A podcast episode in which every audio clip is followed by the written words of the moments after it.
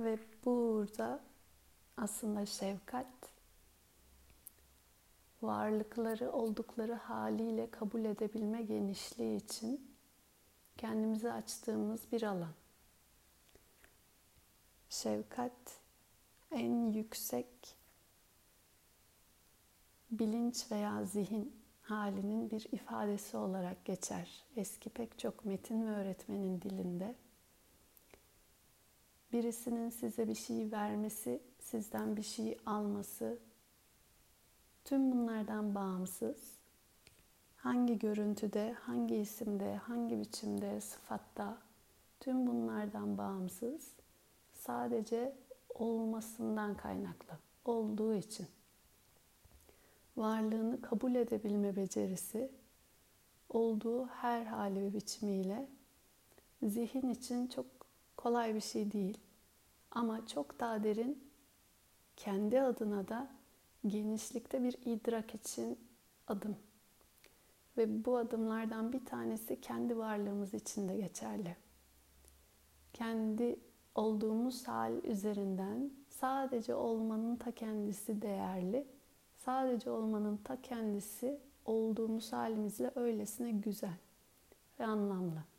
Saçınızın ne renkte, yüzünüzün ne şekilde olduğundan bağımsız. Bu yüzden insanın kendine verdiği şefkat ve sevgi aslında tüm canlılara da dışarıda hangi biçim, isim, ne içerikte olursa olsun bir yansıması. Bu yüzden dışarıya sunduğumuz her sevgi ve şefkat zihinsel, böylesine imgesel bir yönelim bile kendi içimizdeki her suretimiz, biçimimizle varlığımıza bir sevgi ve şefkat. Ve bu ikisi birbirini var ederek geliyor. Birisi birisinden bağımsız değil. Bu yüzden de insanın kendi içindeki kendi düşmanları veya diyelim kendi içindeki savaşlarının dinmesi dışarıdaki savaşlarını da dindiriyor ya da dışarıda da aslında hiçbir düşmanın olmadığını keşfettiriyor. Bu anlamda zihinsel keşif ve niyet. En önemlisi niyet adına dolayısıyla bu yaptıklarımız. Bu keşifin öncül başlangıcını yaratacağı için. Ve zihne ekilen her tohum şu an yaptığımız meditasyonlar ki amacı bu. Tohum ekmek. Çünkü onlar fizik gerçekliğimizi belirliyor. Meditasyonun gücü burada. Özellikle gece ve gündüz demiştik gün başlarken ve günü kapatırken daha derin bu tohumları alabilecek kapasitede zihin. Bu nedenle bu zaman dilimleri daha tercihte.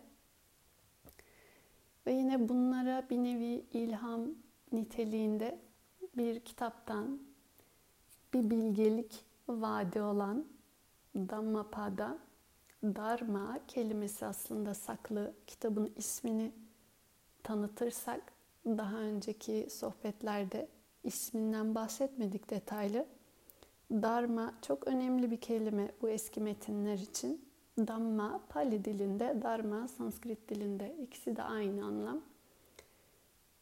Ee, şu anda aslında biraz önce geçen tüm niyetler ve düşüncelerde tüm varlıkların varoluşunda birbiriyle uyum nihai olarak kaçınılmaz olarak beraberliğindeki bütünlüğü temsil eden bir kavram.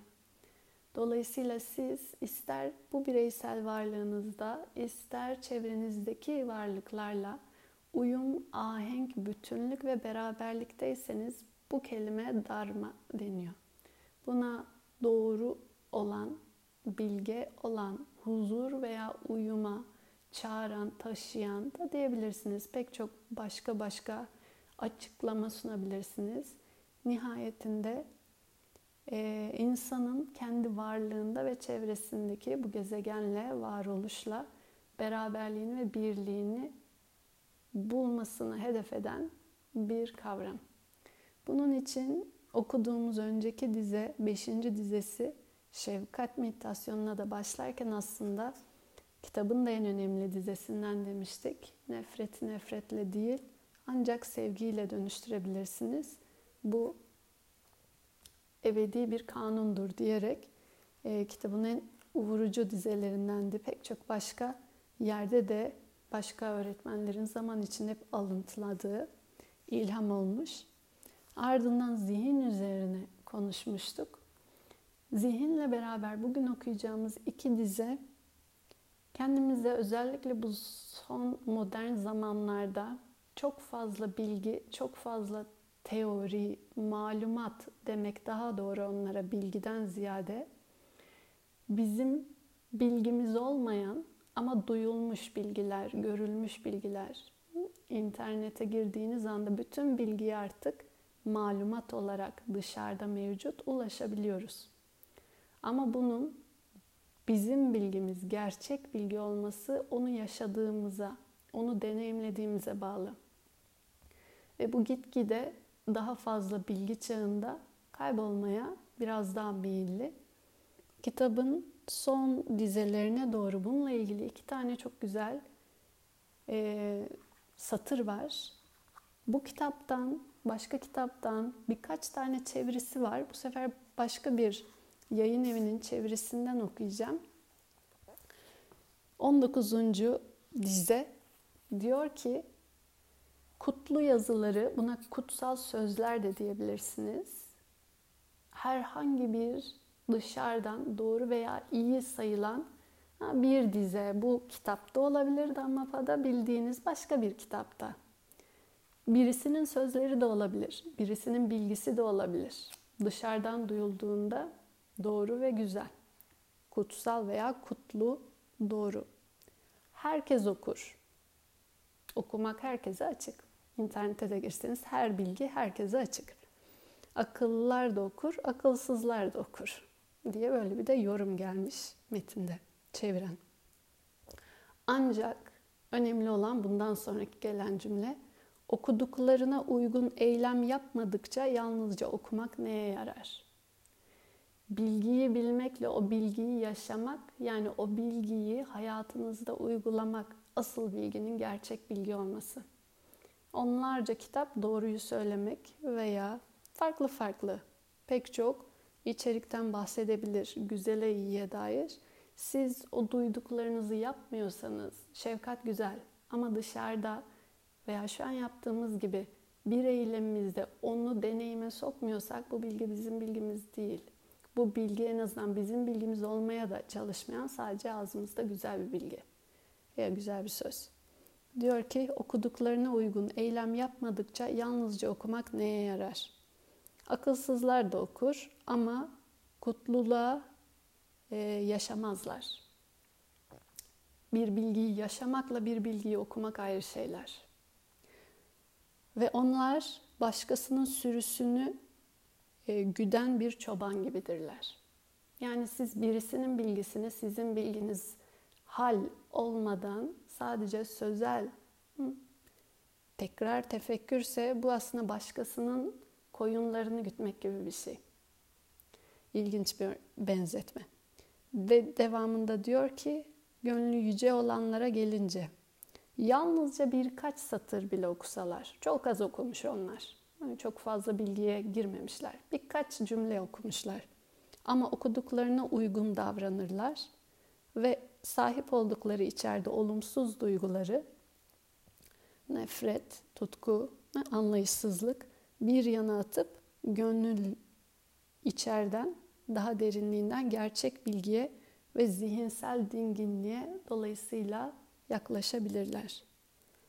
Öyle birileri ne bu dünya ne başka bir dünya adına daha yoğun arzularıyla acı çekmezler. Eğer varsa bir olumluluk bu özetle iki dize eylemleri uygulamakla ilişkili, eylemlerde uygulamakla ilişkili. Devamında gelecek başka bir dize güzel bir benzetme yapıyor.